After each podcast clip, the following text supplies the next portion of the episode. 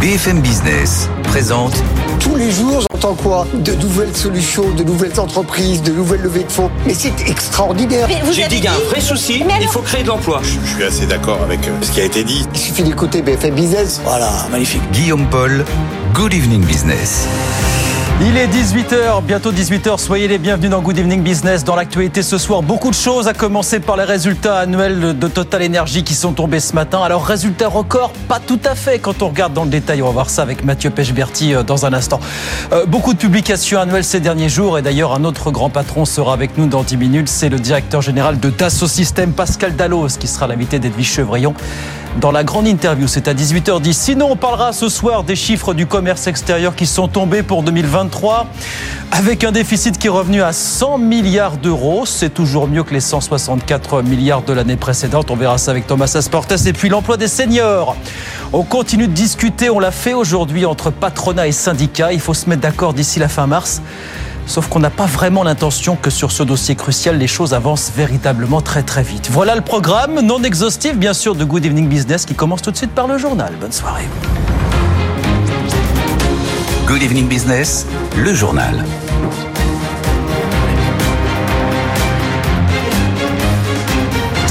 Donc, beaucoup de choses évidemment, comme tous les ans, autour des résultats de Total Énergie qui sont tombés ce, ma- ce matin. Bonsoir Mathieu Pechberti. Alors, bénéfice net record, 19,8 milliards. Sauf quand on regarde le détail, c'est pas si record que ça finalement, Mathieu. Oui, alors c'est un peu plus élevé que l'année dernière. L'année dernière, il y avait aussi un effet de base un peu particulier puisque les prix euh, de l'énergie avaient explosé hein, sous l'effet de la crise énergétique. Mais Total avait aussi, euh, on va dire, euh, subi une dépréciation euh, d'actifs sur la fermeture, en tout cas de ses activités, une partie de ses activités en Russie. Ouais. Tout ça pour dire que cette année, évidemment, les bénéfices sont encore très bons et ils sont records de très peu. Mais quand on regarde en détail, effectivement, les marges baissent de 30%. Ça, c'est logique. Les prix de l'énergie ont quand même Oui. beaucoup baissé depuis l'année dernière, à la fois le pétrole, mais également euh, euh, le gaz. Et donc, euh, les résultats aussi baissent. Vous voyez, pour l'exploration de production de pétrole, c'est moins 37%. Pour le GNL, qui était vraiment la vache à lait totale depuis deux ans, euh, puisqu'après l'arrêt des importations de gaz russe, Total Oui. a effectivement euh, profité de l'explosion des prix du GNL, dont il est le premier exportateur, hein, le GNL américain est premier importateur en Europe. Et donc ça aussi, ça baisse de 44%. C'est la baisse des prix tout simplement sur, on va dire, les aspects fondamentaux de des activités. On bouge pas trop en réalité, et ça dénote quand même un petit peu l'ambiance actuelle. Toujours beaucoup quand même euh, sur le pétrole, énormément sur le gaz naturel liquéfié euh, et sur l'électricité. Euh, En tout cas, dans le discours, on sent quand même dans la tonalité du PDG Patrick Pouyanné euh, qu'on lève un peu le pied quand même. Oui. hein. Il en parle beaucoup. Non, il a même dit à un moment donné, on ne se désengage pas des énergies renouvelables. Attention. hein. Non, non, non. Il quand même fallu pas- qu'il le dise, Non, mais voilà. il n'est pas question de se désengager. Mais là où il y a encore deux ans, on l'entendait dire qu'il allait euh, euh, beaucoup accélérer, qu'il envisageait même des acquisitions. Là, il dit pas de grosses acquisitions. Euh, on va continuer, on va dire, à faire tourner les portefeuilles de projets, notamment dans les renouvelables. Il y a, euh, euh, en tout cas, par exemple, dans l'éolien offshore, quand même pas mal de projets qui ont été revus à la baisse. Donc, voilà, une certaine prudence sur euh, l'électricité, alors que c'est quand même le point sur lequel il était attendu. Et la bourse n'y est pas trompée puisque le titre Total Énergie a terminé en baisse d'un peu plus de 3% ce soir à, la bourse de Paris. Merci beaucoup Mathieu. On vous retrouve tout à l'heure 18h30 hein, pour parler évidemment des, des ces résultats de, de Total. Et on va aller aux États-Unis où la production d'hydrocarbures justement n'a jamais été aussi élevée. Et vous allez voir qu'en pleine campagne électorale, il y a un monde aussi sur ce sujet entre Donald Trump et Joe Biden. Antoine Hollard est à Washington pour BFM Business. Oui, la production de pétrole atteint des niveaux records aux États-Unis. On va bientôt franchir la barre des 14 millions de barils par jour. C'est du jamais vu. Aucun autre pays au monde ne fait mieux. Alors en cette année d'élection, c'est aussi un enjeu important. Et ce qui est intéressant, c'est que Joe Biden est très discret. Silence radio sur ses records. Il n'en parle jamais. En fait, le président américain est sur une ligne de crête. D'un côté, il se félicite parce que cette production record fait baisser les prix à la pompe, et ça c'est une bonne nouvelle avant l'élection, mais en même temps, il ne veut pas trop s'en vanter parce que ses résultats sont en contradiction avec ses engagements climatiques sur la baisse des énergies fossiles, Et ça, ça pourrait lui faire perdre des points auprès d'une partie de son électorat, les jeunes notamment. Alors en face, Donald Trump, lui, a un programme très simple, drill, drill, drill, forêt, forêt, forêt. Euh, voilà ce qu'il répète à longueur de meeting. Il accuse Biden d'être un écologiste radical en guerre contre l'industrie euh, du pétrole et qui voudrait arrêter tous les forages. Biden se garde bien d'entrer dans cette polémique ou de le démentir, puisque d'une certaine façon, ses critiques lui permettent aussi de reverdir son image à moindre frais. Voilà donc pour les États-Unis, voilà pour ces chiffres de Total Energy dont on reparlera, je vous disais largement d'ici 20h sur euh, BFM Business. L'autre chiffre qui est tombé aujourd'hui, qui est peut-être pas aussi waouh pour le coup, c'est celui du déficit commercial de la France pour 2023. Bonsoir Thomas. Bonsoir Guillaume. Déficit qui s'est élevé à 100 milliards d'euros, ce qui forcément est pas très reluisant quand même. Hein. Non, c'est le moins qu'on puisse dire. Euh, c'est même pas bon du tout, puisqu'en 4 ans, le déficit commercial de la France s'est aggravé de 40 milliards. En 2019, avant la pandémie, on était sous les 60 milliards. L'an dernier, on a flirté avec les 100 milliards. Donc effectivement, la situation s'est très lourdement aggravée. Ça s'explique par la faiblesse de nos importations. Certes, elles ont un tout petit peu augmenté l'an dernier de 1,5% à 607 milliards d'euros. Mais en face, les importations, même si elles ont baissé, donc les deux courbes, quelque part, elles évoluent dans le bon sens. Mais vu les niveaux dont on part, exportation 607 milliards, importation 731 milliards. Donc vous voyez bien que la différence entre les deux est colossale. Et quand vous regardez dans le détail, activité par activité, les exportations reculent presque partout d'une année sur l'autre. Agriculture, chimie, métallurgie, bateaux et porte-conteneurs ou encore la pharma. Dans l'automobile, le solde commercial s'est dégradé de 3 milliards et demi parce qu'on exporte certes des véhicules thermiques, mais on importe beaucoup plus mmh. d'Allemagne et de Chine des véhicules électriques et thermiques. Et dans l'aéronautique, qui est historiquement notre point fort, je vous rassure, ça va toujours très bien.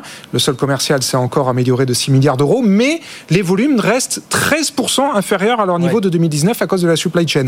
Ce qui fait qu'au total, la branche transport, qui vous le savez vraiment le point fort de notre balance commerciale, eh ben, elle est aujourd'hui trois fois moins performante qu'avant la Covid. Et donc 100 milliards de déficit l'an dernier, c'est la deuxième pire histoire en France en la matière, c'est ça, euh, Thomas? Exactement. Alors, on peut se rassurer en se disant que c'est bien moins catastrophique, cataclysmique que les 163 milliards d'euros de l'année dernière, sauf que ces chiffres étaient complètement biaisés par l'explosion de la facture énergétique avec la guerre en Ukraine. Depuis, on le sait, la situation s'est à peu près normalisée. La France est redevenue exportatrice nette d'électricité. Les prix se sont calmés sur les marchés, même si c'est important de garder à l'esprit que la facture énergétique reste quand même en 2023 bien plus élevée qu'en 2019. Et le résultat résultat de tous ces chiffres, c'est que la France pèse à peine 2,7% des exportations eh mondiales. C'est deux fois moins qu'il y a 20 ans. Et nous sommes le seul pays de la zone euro en déficit commercial. Le seul grand pays de la zone euro en déficit commercial, alors que dans le même temps, l'Allemagne, l'Espagne et la zone euro dans son ensemble ont tous les ans 3 à 4% de croissance de leur excédent commercial. Est-ce qu'il faut se faire mal en rappelant l'excédent commercial de l'Allemagne? Je crois qu'il était à 209 milliards d'euros sur l'année 2023. Voilà, on est là. On s'est assez fait mal comme ça, je pense. ça s'est fait mal comme ça, mais il fallait quand même le rappeler. Merci beaucoup Thomas. Thomas Asportas avec nous sur, euh, sur BFM Business. Quelques mots d'entreprise avant d'aller sur les marchés. D'abord le français Worldline, spécialiste des solutions de paiement, qui annonce ce soir qu'il va réduire de 8% ses effectifs mondiaux c'est-à-dire supprimer quelques 1400 postes. On ne sait pas dans quelle mesure les quelques 4000 collaborateurs français de Worldline seront concernés.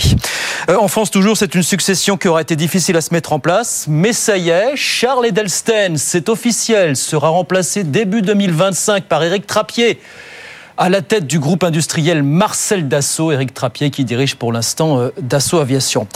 Euh, c'est un petit événement pour Uber. L'an dernier, le groupe a réussi à dégager un bénéfice en année pleine, 1,9 milliard de dollars. Mine de rien, c'est la première fois qu'on fait un exercice dans le vert depuis l'introduction en bourse. C'était en 2019. Et puis Apple qui travaillerait, on parle au conditionnel, qui travaillerait sur des prototypes d'Apple pliables à clapet. C'est le média américain The Information qui donne cette info aujourd'hui. D'après lui, Apple aurait pris récemment contact avec au moins un fournisseur asiatique sur le sujet. 18h07. On va sur les marchés. Tout de suite, euh, retrouver Étienne Braque euh, depuis Euronext. À la défense, bonsoir Étienne. On a terminé dans le rouge ce soir sur le CAC 40. À cause notamment de Total Energy, puisque la valeur a perdu un peu plus de 3%. C'est la deuxième pondération du CAC 40 après LVMH. Donc euh, forcément, ça a pesé tout au long de la séance sur euh, l'indice parisien. Moins 0,36% au final, légèrement au-delà des 7600 points, à 7611 points. À noter euh, Worldline qui perd un peu plus de 2%, vous l'avez dit, après avoir annoncé aujourd'hui supprimer un peu plus de 8% de ses effectifs. Des résultats qui ont été compliqués aussi à digérer du côté d'Amundi, avec notamment des résultats légèrement en dessous des attentes. La valeur perd un peu plus de 2%. Et puis aujourd'hui, c'est surtout le calme avant la tempête, hein, puisque demain, vous avez pas moins de 7 résultats de sociétés. Alors ça va bouger du côté des bancaires, avec notamment Crédit Agricole ou encore Société Générale, Unibail ou encore L'Oréal et Kering vont dévoiler leurs résultats. Donc en attendant, vous avez un CAC 40 qui limite les initiatives. Moins 0,3% ce soir au fixing, légèrement au-delà des 7600 points à 7611 points. Merci beaucoup Étienne. On regarde rapidement ce qui se passe à Wall Street à la mi-séance. Bien évidemment, le Dow Jones qui grappille 0,4%. On est à 38 681 points. Et puis l'indice Nasdaq de son côté qui prend lui 0,7%, 15 727. Il est 18h08, Pascal Dalloz, le directeur général de Dassault Systèmes et l'invité d'Edwige Chevrillon. C'est la grande interview dans un instant sur BFM Business. À tout de suite. Edwige Chevrillon, la grande interview. Bonsoir à tous, bienvenue dans la grande interview. Ce soir, je reçois Pascal Dalloz, il est directeur général de Dassault Systèmes.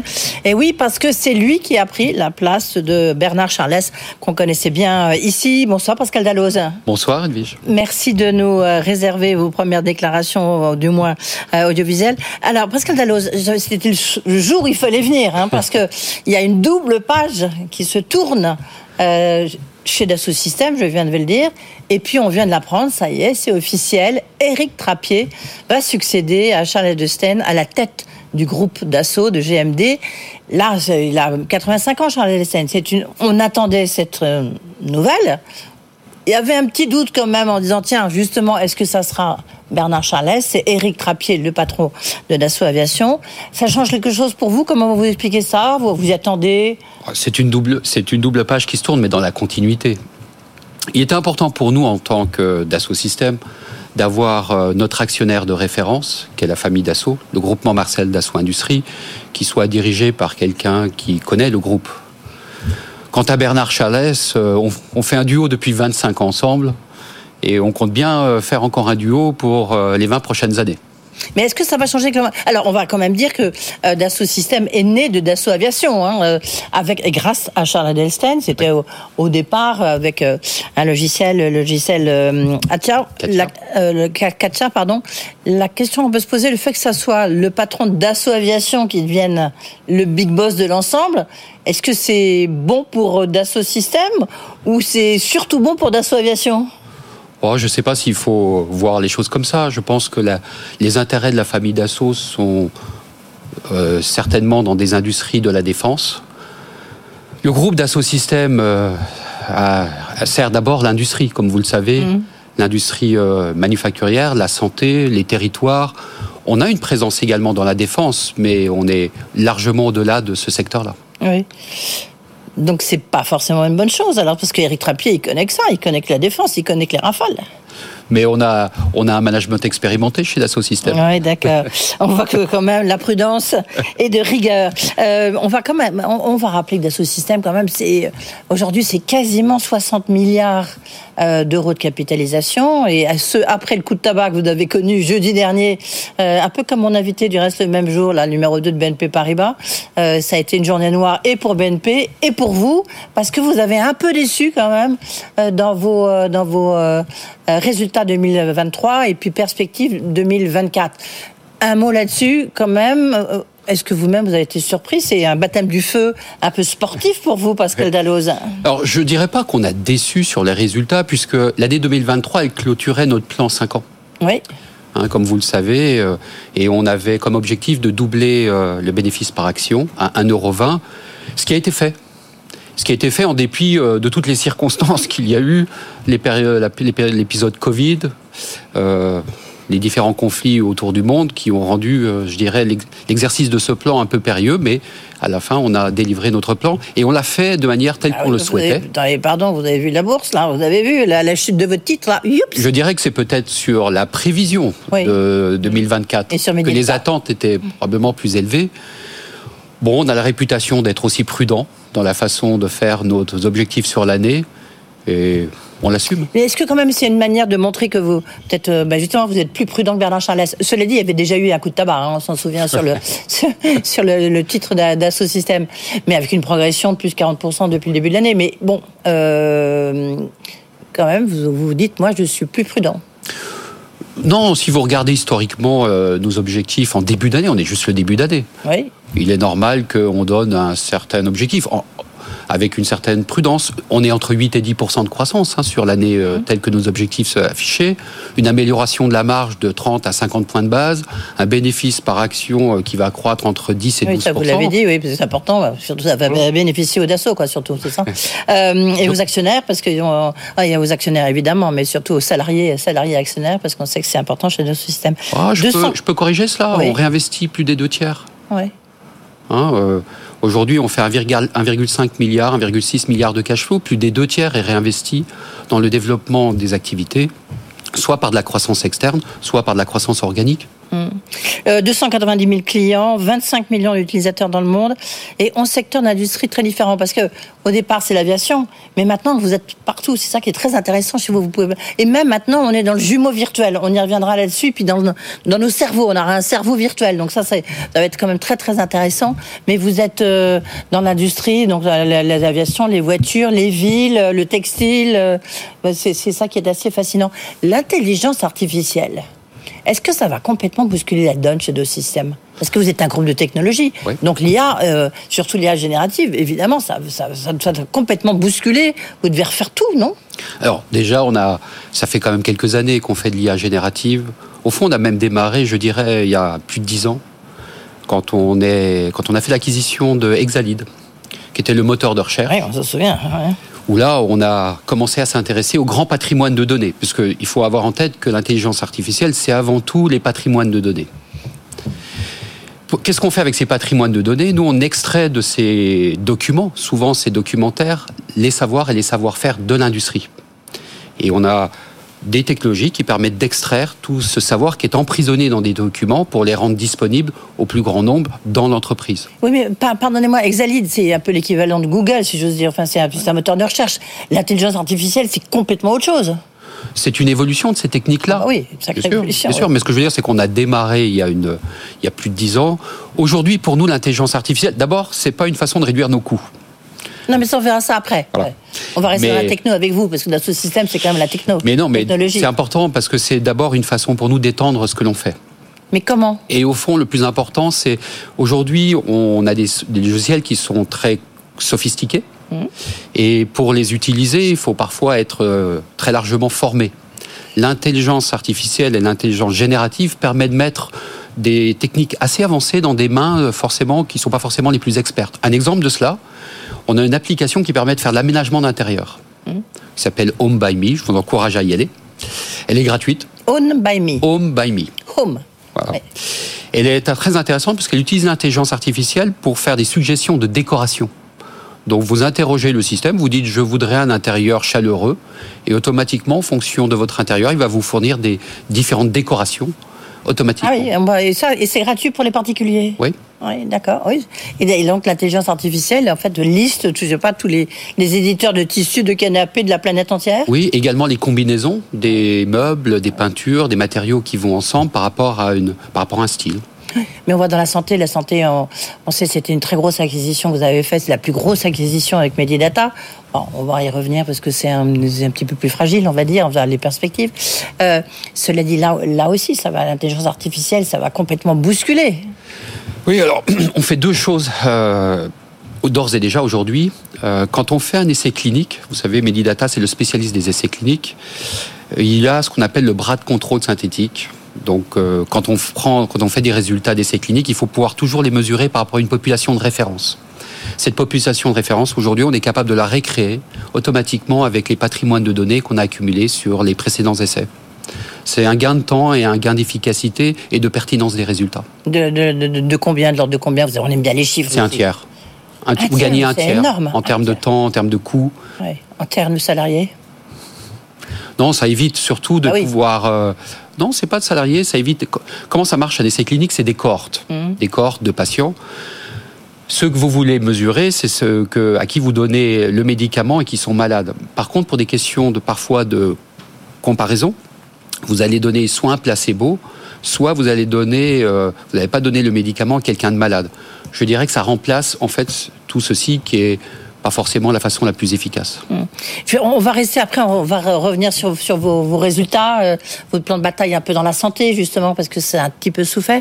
Juste euh, cette histoire de jumeaux euh, virtuels, euh, c'est pour quand? Qu'est-ce que ça va Qu'est-ce que ça va changer pour nous? Ça existe déjà, les Oui, jumeaux. ça existe, je sais, mais là, là, c'est vraiment le, ce concept, il est en train de Oui. de- Là où il- d'exploser, quoi. C'est exactement là où Se il va. banaliser, encore mieux. Ou se généraliser, je dirais. comme vous voulez. Là, là où il va, euh, en fait, on fait des jumeaux virtuels, des jumeaux numériques depuis 40 ans. On a démarré avec euh, des produits compliqués, que c'était l'avion, la voiture. Et progressivement, comme vous l'avez très justement dit, on va vers des produits beaucoup plus simples, mais où la complexité est d'un autre ordre. Là où il y a une grande différence, c'est que ces jumeaux numériques, ils sont, ces jumeaux virtuels, ils sont connectés au réel aujourd'hui. Parce que la plupart des produits communiquent directement et ça permet de les faire vivre. Mm. L'exemple le plus simple, c'est quand vous avez une voiture autonome, elle a son jumeau virtuel, elle collecte l'ensemble des informations et ce jumeau virtuel aide à l'autonomie du véhicule. D'accord. Et mon cerveau mon cerveau, euh, mon cerveau, il a un jumeau virtuel, ça, ça va m'aider à réfléchir, à, à dire moins de, bê- moins de bêtises. Non, je sais, on a- ça va surtout aider à pouvoir le soigner. Ouais. On a un exemple. A euh, grand besoin. ouais. On a un exemple concret. euh, On a travaillé avec une société qui s'appelle Biogène, que vous connaissez peut-être, qui est une biotech américaine, qui a trouvé un nouveau dispositif thérapeutique pour soigner des pathologies neurologiques. Mais une des problématiques du cerveau, c'est pour pouvoir accéder. On a fait deux jumeaux numériques, un du cerveau, un du médicament. Et pourquoi on a fait le jumeau numérique du cerveau? Parce qu'on utilise le fluide qui coule au sein de votre colonne vertébrale pour pouvoir amener euh, le médicament à l'endroit qu'il faut traiter. Voilà un exemple concret de l'utilisation des jumeaux numériques. Alors la- l'activité santé, on reste sur l'activité santé. Donc euh, euh, il y a eu un petit ra- ralentissement quand même en 2023, notamment on en parlait avec euh, Medidata que vous avez acquis en 2019. Donc qu'est-ce que vous allez faire? C'est quoi votre plan de bataille? Oui, alors le ralentissement, il faut encore une fois le mettre en perspective. On a eu une bulle Covid. Ouais. C'est-à-dire que quand vous regardez le nombre d'essais cliniques d'une année sur l'autre, il a augmenté de 25% pendant la période Covid. On peut imaginer, oui. Voilà. La tendance sous-jacente de la croissance du nombre d'essais cliniques, elle est de l'ordre de 5 à 6% par an. On est revenu à ce niveau-là en 2024. Donc qu'est-ce qui s'est passé? On a eu un excès de croissance sur les années post-Covid, et là on est revenu à une tendance, et c'est ce qu'on voit, on voit une compression des volumes, mais je dirais que c'est derrière nous. D'accord. Donc bah, perspectives sont plutôt bonnes. Perspective, en 2025, on revient à une croissance à deux chiffres, et entre 2024, on va revenir progressivement, on va accélérer au fur et à mesure de l'année. Alors si on reste sur vos, vos résultats là qui ont quand même un petit peu déçu, euh, euh, 2023, 2024, c'est vrai que ça a vu ce, ce coup de tabac euh, en bourse. Comment vous vous l'expliquez? On va euh, redonner nous les chiffres rapidement, enfin même s'ils vont s'afficher pour ceux qui nous regardent à la télévision. Encore une fois, je vous l'ai dit, c'est probablement la perspective sur 2024 euh, qui était attendue à être peut-être un petit peu plus haute. On a une certaine prudence, notamment, encore une fois, de la reprise de, de l'activité sur les essais cliniques. Voilà, moi, je dirais que c'est l'explication que j'en donne. Aujourd'hui, après, si vous regardez tous nos fondamentaux, ils sont en place, les relais de croissance sont là, euh, notre, euh, notre mouvement vers la souscription se fait. Donc, euh, On va rappeler rapidement chiffre record, donc un peu moins de 6 milliards, C'est 5,95 ça. milliards. C'est ça qui est fou parce que vous avez une capitalisation de 60 milliards, enfin juste de 58 milliards. Euh, c'est- quand même impressionnant hein, de, de- voir le, le multiple. Euh, vous avez un bénéfice en hausse de, de près de 1,6 milliard. C'est hum, ça. C'est une performance, en fait, qui clôt quand même, c'est une performance, hein, même si la, bourse n'a pas apprécié, qui clôt votre plan à 5 ans. C'est quoi votre nouveau plan à 5 ans maintenant Euh, Pascal Dalloz, c'est vous qui prenez les rênes, allez-y.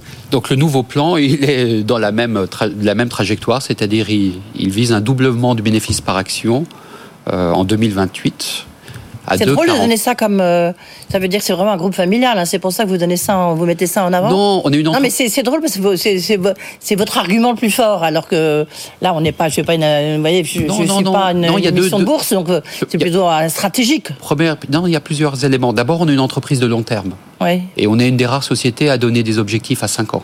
La plupart donnent des objectifs à Ouais. 3 ans, quand elles en donnent. Ensuite, euh, le doublement, il, il montre cette trajectoire. Vous l'avez dit, 60 milliards, un peu moins de 60 milliards en bourse. On a plus que doublé sur les 5 dernières années. Et comme vous le savez mieux quiconque, euh, les marchés anticipent une croissance et une croissance qui vient d'un positionnement stratégique.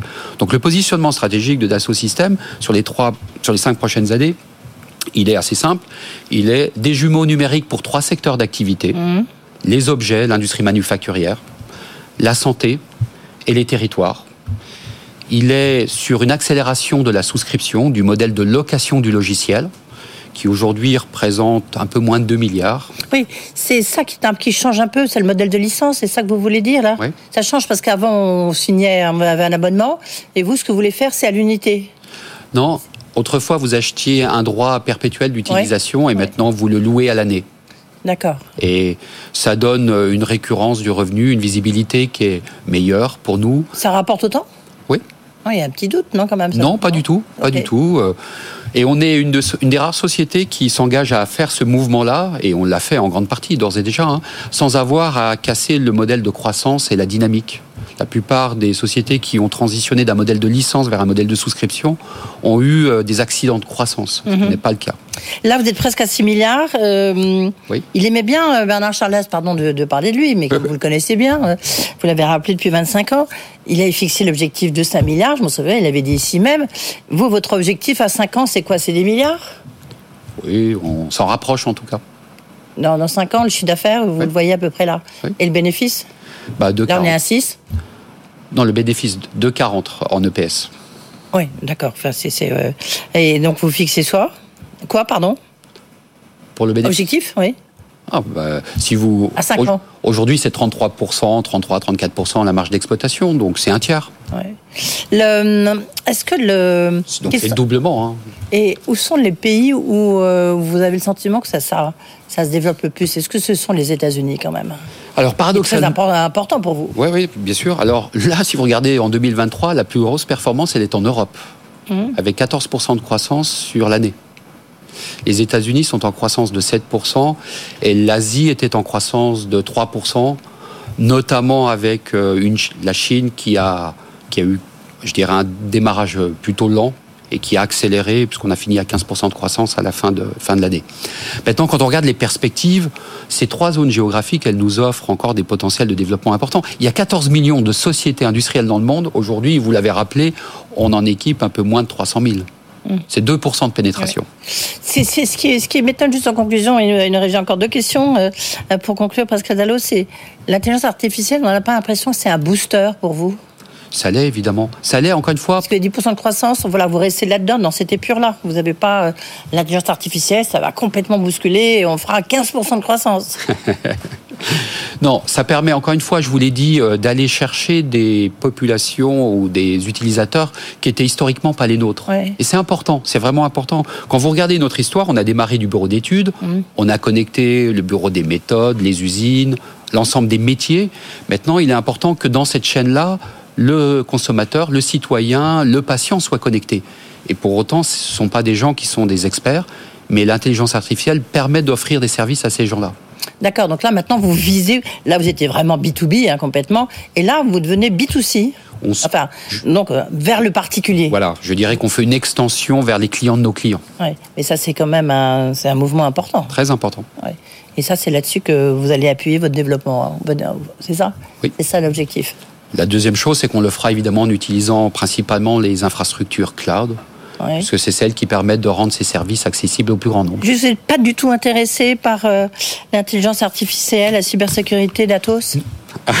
Non, Non? La réponse est déjà non, elle reste non? oui, Ouais, parce que c'est sûr, vous êtes d'accord que c'est un peu sur la table? ça l'est, On vous a sollicité oui, D'accord. Et la réponse est toujours non. et toujours non. Eh ben moi c'est clair. Merci Pascal Laloz d'avoir été Merci. avec nous, donc le patron euh, dorénavant d'Asso Système, directeur général de l'Asso Système, où il y a donc deux pages qui se tournent. Good Evening Business. Actu, experts, débat et interview des grands acteurs de l'économie. 18h33 sur BFM Business. Mathieu Pechberti nous a rejoint dans les experts du soir. Bonsoir. Bonsoir. Edwige Chevrillon, vous êtes resté avec nous. On va parler de l'échange que vous venez d'avoir avec Pascal Dalloz, le directeur général de Dassault Systèmes. Il a quand même fait une annonce euh, d'un changement qui n'en est pas un réellement. Euh, donc c'est l'actuel président de Dassault Aviation, Éric Trappier, qui prendra la succession de Charles Edelstein en 2025. Bah oui, puisqu'il aura 85 ans. Euh, donc c'est un groupe qui aime la continuité, quoi. Ah ben ça c'est sûr, c'est ce qui fait fait un peu la force de- de- du groupe d'assaut. Euh, Charles Dessin était un peu indéboulonnable depuis très très Ah oui. longtemps. Bien en plus, c'était vraiment le personnage clé euh, de la famille d'assaut, y compris quand il y avait Serge Dassault. C'est lui quand même qui a vraiment fait d'assaut aviation. Enfin, il y avait Serge Dassault évidemment, mais enfin qu'il a euh, Développé. Il a développé tout. C'est là pour le coup, c'est vraiment lui qui a fait euh, d'assaut système, qui aujourd'hui est, est quand même ce qui pèse le plus lourd, euh, 60 milliards hein, de capitalisation, Ouais. 58 pour être précis. Oui, Euh, donc beaucoup. c'est c'est c'est ce qui pèse le plus lourd hein, en fait au sein du groupe euh, d'assaut. C'est vraiment euh, lui, c'était son bébé, même si ensuite il est devenu celui de Bernard Charles. Mais comme vous dites, c'est la continuité, c'est ce qui paye en fait. On, on le voit partout euh, dans le groupe d'assaut. Éric Trappier chez Dassault Aviation, donc qui maintenant va prendre la suite. Du reste. Petit Bernard Charles, euh, peut-être qu'il aurait aimé aussi euh, Oui. Ah, la sûrement. succession de, de, de Charles Edelstein.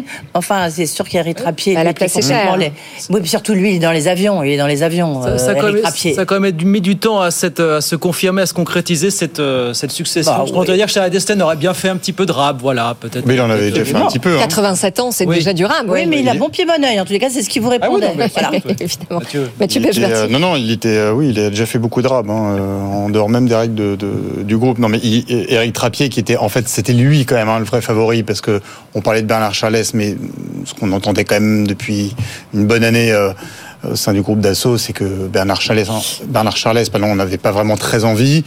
Euh, en fait, le groupe d'assaut, c'est c'est c'est c'est la société familiale, donc en fait, c'est surtout la gestion euh, des héritiers d'assaut. Ils commencent à être un petit peu nombreux maintenant, parce qu'il y a des petits enfants, arrière petits C'est enfants. compliqué la gestion familiale. Euh, et de- il fallait aussi, et ça c'est important quand même, parce que c'est Dassault Systèmes, c'est Dassault Aviation évidemment, c'est Thales, Mm. c'est les relations avec le gouvernement, la commande publique évidemment des Rafales, mais pas seulement. Vous avez aussi dans le dans l'empire autour de Thales euh, Naval Group, donc c'est toute la relation avec le ministère des Armées, avec le ministère de l'économie, et donc il fallait quand même un profil très politique ou qui soit en tout cas, euh, euh, euh, on va dire. j'ai envie de dire, pardon. oui. Ben non, ben, pol- politique pour être on en lien avec, recruté un avec médiateur l'État. aussi pour. euh, on n'est pas recruté Avec l'État, interne. Trappier, de là où il est avec Oui. Dassault Aviation, a ce contact-là avec euh, les différents gouvernements, des patrons de l'UMM. Donc, euh, voilà. Ce qui- euh, Bernard Charlet, c'est davantage un, un- un homme d'entreprise.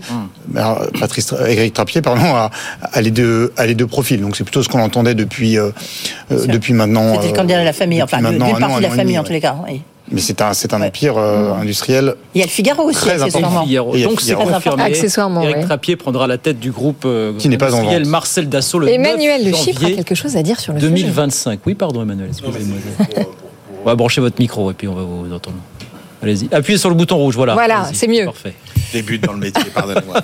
Euh, non, c'est juste pour dire que quand même, s'il y a un, il n'y a pas beaucoup de groupes en France dans lequel euh, finalement euh, les gens qui n'étaient pas membres de la famille ont aussi bien tenu la boutique que chez que chez Dassault. C'est-à-dire que euh, la famille a su s'entourer toujours.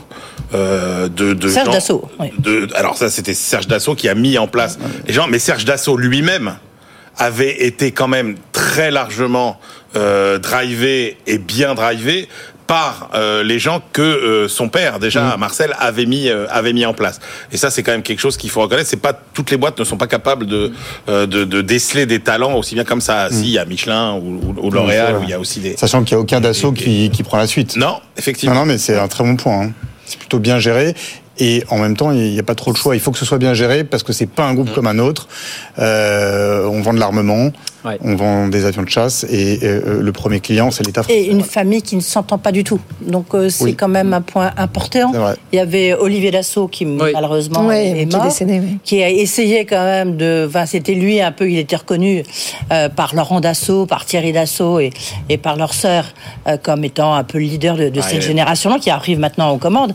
Maintenant, euh, bah, ils s'entendent. Ils n'étaient pas tous très tellement d'accord sur la, la manière de conduire, Oui. en tous les cas, euh, l'avenir du groupe Marcel Dassault. C'est donc Eric Trappier qui prendra les commandes le 9 janvier 2025. Voilà, dans un peu moins d'un an. Voilà, donc Dassault qui est venu parler de ses résultats annuels, qui nous indique que tout va bien et euh, tout va bien chez Total Energy aussi, puisque ça y est, les résultats sont tombés ce matin. Euh, bénéfice net record de 19,8 milliards d'euros. Alors même si dans le détail, euh, ce ne sont pas des résultats records, mais quand même, il y a aussi la confirmation que Total cède quelques participations dans des projets de renouvelables.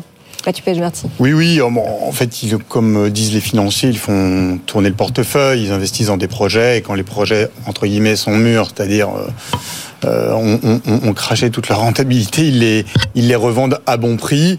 Euh, non, ce qui est intéressant sur cette partie-là, énergie renouvelable, si on commence par là, mais puis on reviendra peut-être euh, après au pétrole et au gaz. Mais, Ah bah oui. euh, c'est qu'en tout cas dans le discours, euh, on sent que euh, euh, le PDG Total, Patrick, Pouyanné, pardon, lors des résultats, hein, donc après il est dans une, c'est un exercice de com financière auprès des analystes et des investisseurs, il en parle pas trop quand même. Hein. Donc là où il y a deux ans, il y avait quand même cette volonté de dire, mais nous aussi on fait une transition énergétique, on investit dans l'électricité, décarboner les renouvelables.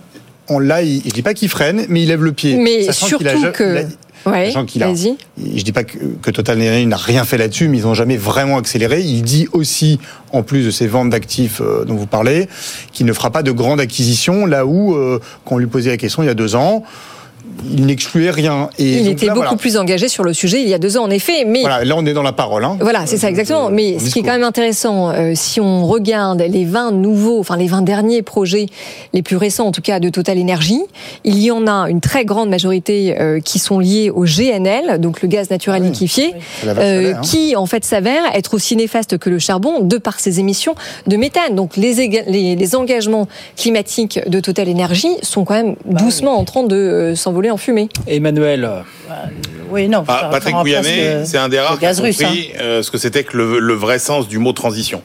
C'est-à-dire qu'en gros, euh, si vous voulez, euh, tout le monde, euh, tous les gens qui nous parlent de transition énergétique à longueur de journée, en fait, ils nous parlent pas de transition, ils nous parlent de rupture.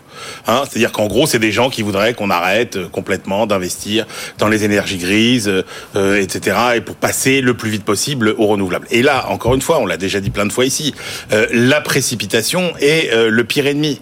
Hein, C'est-à-dire qu'en gros, une transition, c'est quelque chose qui prend du temps, euh, qui et, et je trouve que le rythme de Total, 35% quand même des investissements, c'est du renouvelable. Et euh, en même temps, Total part d'un constat qui est que la demande d'hydrocarbures va augmenter dans le monde jusqu'en 2045. Donc l'idée, encore une fois, c'est bien évidemment qu'il faut aller vers cette transition énergétique, mais vouloir la précipiter. mais qu'on ne met pas tous ses œufs dans le même panier. Vouloir la Voilà. précipiter, c'est menacer cette transition elle-même, puisque ce qu'on nous vend depuis le début, parce que tout le monde, mais usurpe ce mot de transition, nos dirigeants, etc. C'est-à-dire qu'en gros, on nous a fixé une destination, un objectif, mais la réalité, c'est que la transition, ça devrait être le chemin, et que le chemin, c'est démerdez-vous. Hein c'est les agriculteurs, démerdez-vous, parce que euh, on vous on vous supprime des pesticides, il y en a pas d'autres qui remplacent, c'est pas grave, débrouillez-vous. Euh, les Français, Bah non, euh, là les c'est plus plus le cas puisqu'on est revenu quasiment sur tout. Non mais d'accord, mais c'était avant. Avant c'était ça. Les, les, les, les- ma prime rénov pour le, le logement, euh, les, les aides électriques, etc. C'est très bien, mais la réalité c'est que si vous voulez aujourd'hui euh, avoir un comportement plus vertueux, bah ça vous coûte très cher quand même de votre poche. Et donc il y a aucune solution. à Oui, d'accord Emmanuel Donc, voilà. mais juste pardon, quand, Donc, vous faites de Patrick Pouyanné le euh. Oui, euh, leader de, de la transition en Je disant fais- que, non, que attendez, non, mais attendez, en disant que c'est le seul à avoir très bien compris le mot transition, il a aussi très bien compris le mot rachat d'action. Je vous dis qu'il prend un chemin raisonnable vers la transition écologique, qui ne se précipite pas au risque de compromettre euh, cette transition écologique. N'oubliez jamais que Total, c'est pas une entreprise française en fait. Il faut arrêter de raconter n'importe quoi. Total, c'est un groupe américain. Total, quand vous Enfin, regardez. pas exagérer, mais fait, quand vous regardez l'actionnaire, Oui. Non, mais on est, on est d'accord, non, mais l'actionnariat de Total, Le siège est il y a en les, France. il y a les salariés Le qui siège sont est en France, quoi. actionnaires. Et après- 35% Oui, le des effectifs sont en France et, et 21% des activités en France Oui, aussi. Oui, mais la- l'actionnariat- la- attendez, Non, mais l'actionnariat, c'est l'argent. Oui. C'est les fonds américains. Bah oui. Donc, vos actionnaires américains, ils veulent bien du pétrole. Ils veulent, un, Du pétrole. et deux, ils veulent de la rentabilité. Donc, vous êtes bien obligés de ils, vont être servis là, puisque les dividendes ont augmenté de 7,1%. Total a quand même été obligé de dire aujourd'hui non, nous ne sortons pas des renouvelables parce qu'ils ont confirmé effectivement qu'ils allaient céder des participations dans quelques projets un peu partout dans le monde. Pourquoi Edwige. justement c'est intéressant, ça ferait le lien justement avec la rentabilité. Pourquoi ils cèdent ces quelques trois trois projets, hein, je crois. C'est qu'il dit que c'est pas suffisamment euh, rentable. Donc en fait, il a, il a dans dans son dans sa ligne de mire, il a leur rentabilité, rentabilité dans les projets d'hydrocarbures, rentabilité dans les projets d'énergie. Ben, en tous les cas, c'est ce qu'il a dit. hein. Euh, ensuite, sur les hydrocarbures, il faut investir à peu près 40 milliards par an, Euh, et parce que la demande, comme l'a dit Emmanuel, elle est euh, Elle continue de en- Oui, enfin, elle est presque de plus en plus forte. Donc, euh, il dit, bah, nous, on, on suit. En revanche, euh, on est, et on est obligé d'investir, bah, de, de, de découvrir, de découvrir pardon, de, de nouveaux gisements. Donc, euh, et puis surtout, c'est de maintenir de maintenir euh, tous nos investissements. Donc c'est vrai que ça pèse très lourd. Et que la transition, si, ils, ont fait une transition énergétique. Enfin, sur ce sujet de transition, Mathieu Pech-Berti, Total Energy fait quand même du stop and go euh, Non, constant. mais j'aurais presque tendance à être d'accord avec vous. Donc Ah, vous voyez bien ça qu'il me y a fait un- plaisir. un moment, Ça arrive assez enfin. incroyable. Non. Non, mais on voit quand même aujourd'hui, pour ceux qui en doutaient, que les discours de Patrick Pouyanné, il y a deux ans, trois ans sur les renouvelables, étaient des discours de com. Voilà. Le problème, il nous a quand même servi un discours depuis trois ans, Ah, depuis le Covid. il a en fait des, gros, il a fait des projets. de Moi, je ne défends pas, mais il a fait des projets d'énergie renouvelable, non? Il a tenu le discours depuis trois ans, depuis le Covid, de dire avec mes bénéfices dans le pétrole et dans les hydrocarbures d'une manière générale, je financerai la transition énergétique avec ouais. l'électricité. Bon, il investit, euh, Manuel le dit, moi je ne tiers, juge pas, mais il n'a jamais, il, n'a jamais cessé de dire, cela Non, dit, ce qu'on disait tout à un l'heure, que pas Emmanuel, que la euh, transition serait longue et qu'on ne pouvait pas faire une croix Non, sur les mais- projets pétroliers. Ça, il a été constant là-dessus quand même. Non, mais- sur ce sujet. On va Oui, lui enlever ça. je- Il y a cette petite musique dans le monde de l'énergie aujourd'hui. On a tout le monde attend de voir ce qui va se passer aux États-Unis, qui va être élu. Exactement. Tout le monde a peur que Avec si un procès en cours hein, de la part de l'État de Californie contre les majors du 180 pétrole, degrés, Mathieu.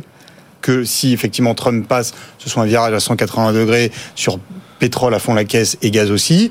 Donc les pétroliers, ils sont en train de lever le pied sur les ENR en disant on va pas investir dans les renouvelables si on se prend un voilà le- le- c'est c'est la porte du saloon dans la figure euh, là-dessus. Donc Demain, produit 7 à 8 millions de barils jour aujourd'hui. hein. Moi je, je suis pas Et- tout à fait d'accord. Ouais. Et Total Energy, qui était quand même dans un euh, dans une optique il y a deux ans de dire on va accélérer. Ouais. Euh, je dis pas qu'il n'a, enfin.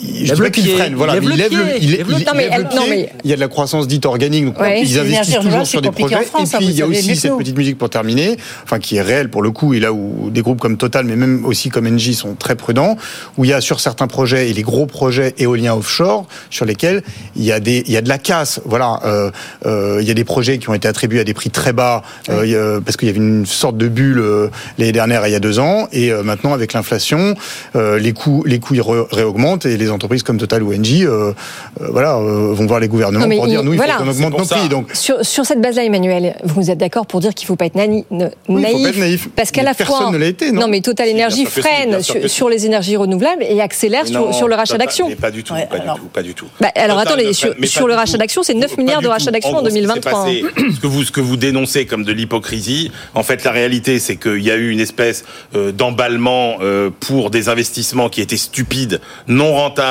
que Total a fait. Il a fait les mêmes erreurs que les autres, et que c'est pas dommage qu'on s'aperçoive que ces investissements étaient absurdes. Donc oui, il y a une forme de, de retour en arrière et de renoncement sur certains investissements, ce qui est pas absurde. Après, encore une fois, un tiers de l'investissement consacré aux renouvelables, euh, c'est pas si mal. Après, moi, je veux bien qu'on En se matière de ils sont de pas tous les chiffres qui nous disent c'est fabuleux, les- la consommation d'électricité renouvelable a battu tous les records, elle est maintenant Elle a battu le gaz. Il y a bien des, il y a bien des grandes entreprises derrière tout ça. Donc il y a bien des boîtes comme Total qui sont acteurs de cette transition euh, énergétique. Donc encore une fois, moi effectivement, faut pas être dupe. Ils sont eux, ils, ils gèrent leurs intérêts, mais je pense qu'ils vont tout simplement parce que c'est leur intérêt. Encore une fois, Financier, oui, oui. c'est ça. C'est là où c'est où c'est la magie du capitalisme, la plasticité du capitalisme, Non, qui fait que Total va y aller. Et c'est pour ça que sur l'analyse Trump. Je suis, tout- je suis un peu partagé parce que, un, je pense que l'horizon d'investissement des majors et de Total euh, enjambe très largement les quatre années à venir du mandat de, de Trump. Je pense que par ailleurs, aux États-Unis, il se passe beaucoup de choses dans les États euh, qui vont dans le bon sens de la transition écologique, indépendamment de ce qui se passe euh, à Washington.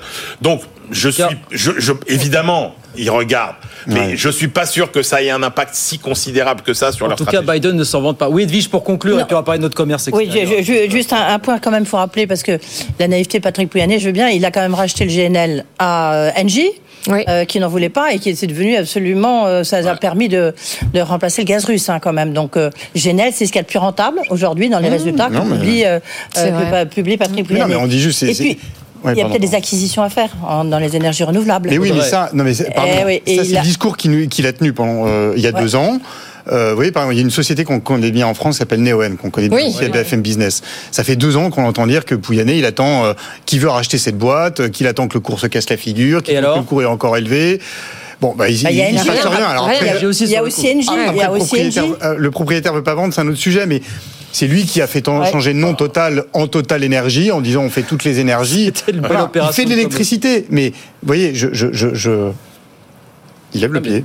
Voilà. On l'a dit. On l'a Voilà, on l'a dit. Audrey, pour conclure. là-dessus Non, mais c'est vrai que Emmanuel Le Chypre a raison. Total Énergie, euh, évidemment, protège son intérêt financier. L'État, en revanche, ne protège pas tout à fait ses intérêts financiers, parce que je vous Ils rappelle qu'ils ont re- Total. refusé de prolonger la taxation sur les super profits, alors que ça avait été voté au niveau européen. Mais sauf que quand Et vous avez quand un dommage. Pouyanné qui arrive et qui vous dit euh, Monsieur le ministre, 99 vous êtes plus. bien sympathique, vous avez le choix, euh, Ouais. vous me super taxez, et à ce moment-là, euh, vous allez vous faire voir avec votre plafonnement du prix de- du carburant, Ouais. ou euh, vous le ne seul c'est le seul à le faire. C'est du donnant-donnant. Et, et, et Mais je, et des je maintiens cette hein. taxe. Bah, il a, il- les Allez. calculs, ils ont été vite faits.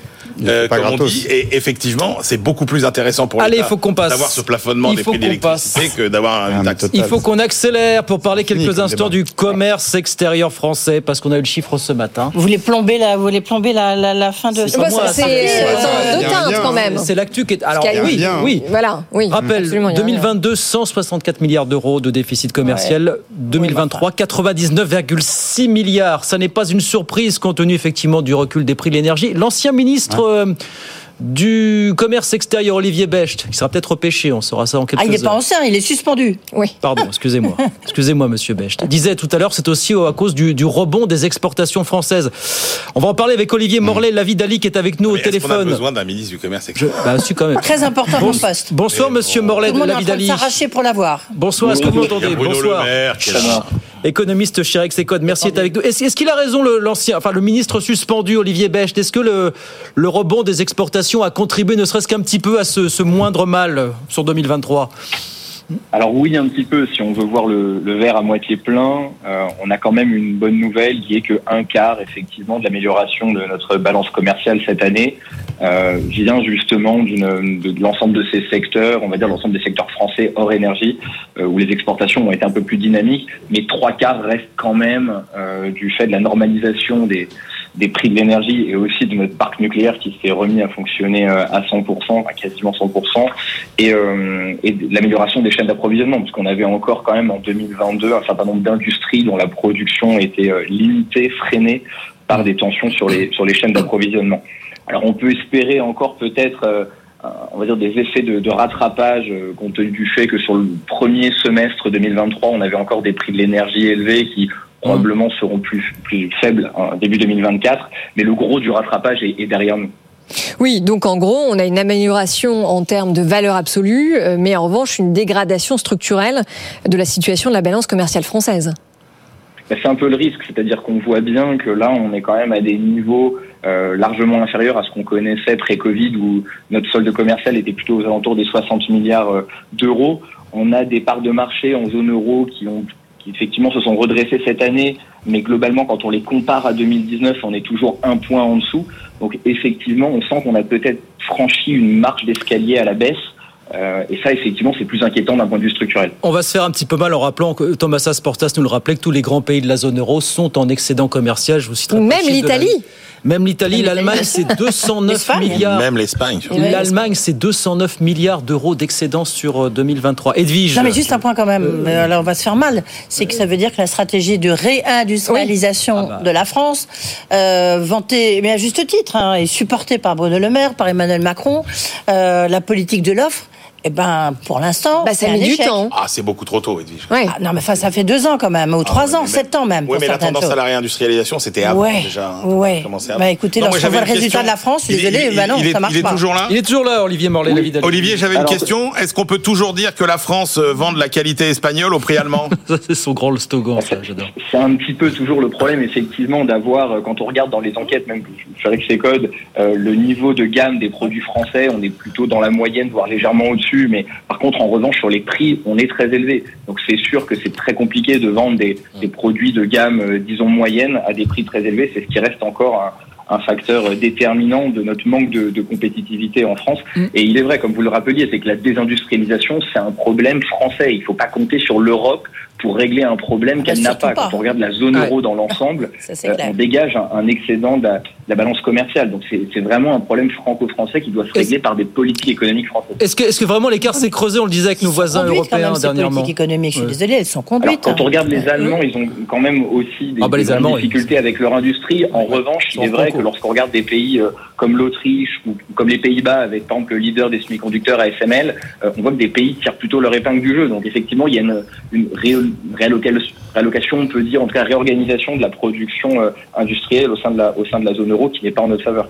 Mais ce que vous dites quand même, c'est que si l'année 2023, euh, où le déficit commercial s'est nettement réduit euh, par rapport aux nombreux retours à la normale que vous avez cités, euh, ça veut quand même bien dire que 2024 euh, va être une année un peu morose, parce qu'elle ne va pas bénéficier de ces effets de rebond. En tout cas, il y a beaucoup moins d'effets de rattrapage effectivement à attendre. Il y en a probablement encore un petit peu. Donc il faut voir jusqu'où justement on arrive à normaliser. Est-ce qu'on est capable de revenir à notre déficit pré-Covid, qui était déjà pas très glorieux en soi, mais au moins ça serait une forme de normalisation, ou est-ce qu'on a bien franchi une marche d'escalier à la baisse? Et ce qu'il faut bien avoir en tête, c'est qu'on est dans un environnement euh, international qui est beaucoup plus concurrentiel. On a des incitations fiscales extraordinairement euh, importantes aux États-Unis pour relocaliser, pour relocaliser des industries. Et en Chine, il y a des surcapacités industrielles qui tirent les, les, prix à la baisse et qui nous rendent moins compétitifs, ou du moins rendent plus compétitifs l'industrie chinoise à l'international. Edwige Non, mais juste ce qui est intéressant, c'est quand on regarde un peu dans le détail, bon, le tourisme, bon, ça reste, mais il y a un problème, c'est que 24% des, de, de, des nuitées, notamment, c'est à la montagne. Or, vous avez lu et, et, regardé le rapport de la Cour des comptes publié hier qui montre que bah, ça, on va souffrir parce qu'il y a moins de neige. Vous regardez l'agroalimentaire, on, là, tout ce qui s'est passé euh, démontre que dans l'agroalimentaire, la France est beaucoup moins compétitive qu'avant. On a toujours ouais. les vins et spiritueux, Edwige. Oh, mais attendez, j'ai pas fini, j'étais dans l'agroalimentaire. Enfin, qui se porte pas si bien que ça non plus. Hein. Mais, mais, vin, vin, oui, mais vin et spiritueux, ça va un petit peu mieux, mais en même temps, ça, c'est, ça résiste bien. Ça, ça, résiste, ça, résiste, mais reconnaissez que là, il y a les arrachages de vignes, on voit que c'est, ça mieux. reste un peu compliqué. Oh. Euh, vous regardez non, aussi l'automobile. Oui, oui, pardon. L'automobile et le transport, pointé, oui. qui était un point quand même important. Il y avait les avions et l'automobile. Ouais. Et ben là, c'est plus le cas. Ouais. Il y a quand même. On savoir le poids de la déferlante chinoise sur l'automobile, là, très et ben exactement, ça. avec le changement ouais. vers l'électrique. Donc, euh, pas forcément positif. Voilà pour ce chiffre un peu morose. Merci beaucoup, Olivier. Olivier Morlet, Lavidali, économiste chez Rexecode. Merci d'avoir été avec nous ce soir sur, euh, sur BFM Business. Vous voyez pas l'utilité d'avoir un ministre du commerce extérieur, vous, Emmanuel Non, mais c'est comme un ministre du tourisme, c'est comme. Oh, bah non. Tout le monde le réclame. Hein. Mais, mais, oui, Emmanuel, mais si on. Tout, Alors, faut pas de ministre du logement veut montrer, non, mais si on veut montrer que le déficit commercial, ce n'est pas une fatalité dans notre pays, euh, il faut une révolution culturelle. Donc il faut que ça soit incarné. Que c'est le ministre du commerce extérieur qui va redresser notre commerce extérieur. Bah, pour le moment, c'est pas le ministre mais, mais, de, de l'économie qui est en train de le faire. Donc non, ça dépend de l'économie du Quai d'Orsay. Hein, à, part, à, part, à part aller dans des manifestations à l'étranger euh, pour servir des petits fours euh, non, dans pour des accompagner des entreprises. Ça les aide. Mais il y a plein de gens qui savent le faire. Business France pour ça. Il y a Business France. Il y a les. Il y a. Il y a plein de choses. Non, mais ça sert à. Non, mais on nous dit qu'il faut des gouvernements resserrés. Donc resserrons-les sur des postes vraiment utiles. Franchement, euh, non, ministre du Commerce extérieur. Est-ce que vous avez le souvenir d'un ministre du Tourisme qui a, qui a, qui a, qui a changé? Laurent Fabius, mais si, rattaché euh, au Quai d'Orsay. Le sénateur, Edwige, attendez, le comme sénateur. par hasard, Laurent Fabius, il était aussi euh, ministre, euh, ministre d'État, ouais. euh, parce qu'il s'occupait aussi du Quai d'Orsay. Donc ouais. voilà, donc ça montre bien que. Et c'est lui qui a voulu que le commerce extérieur passe eh ben, n'empêche que sous ça, son égide. Eh ben, n'empêche que mais ça maintenant, c'est entre les deux. Oui.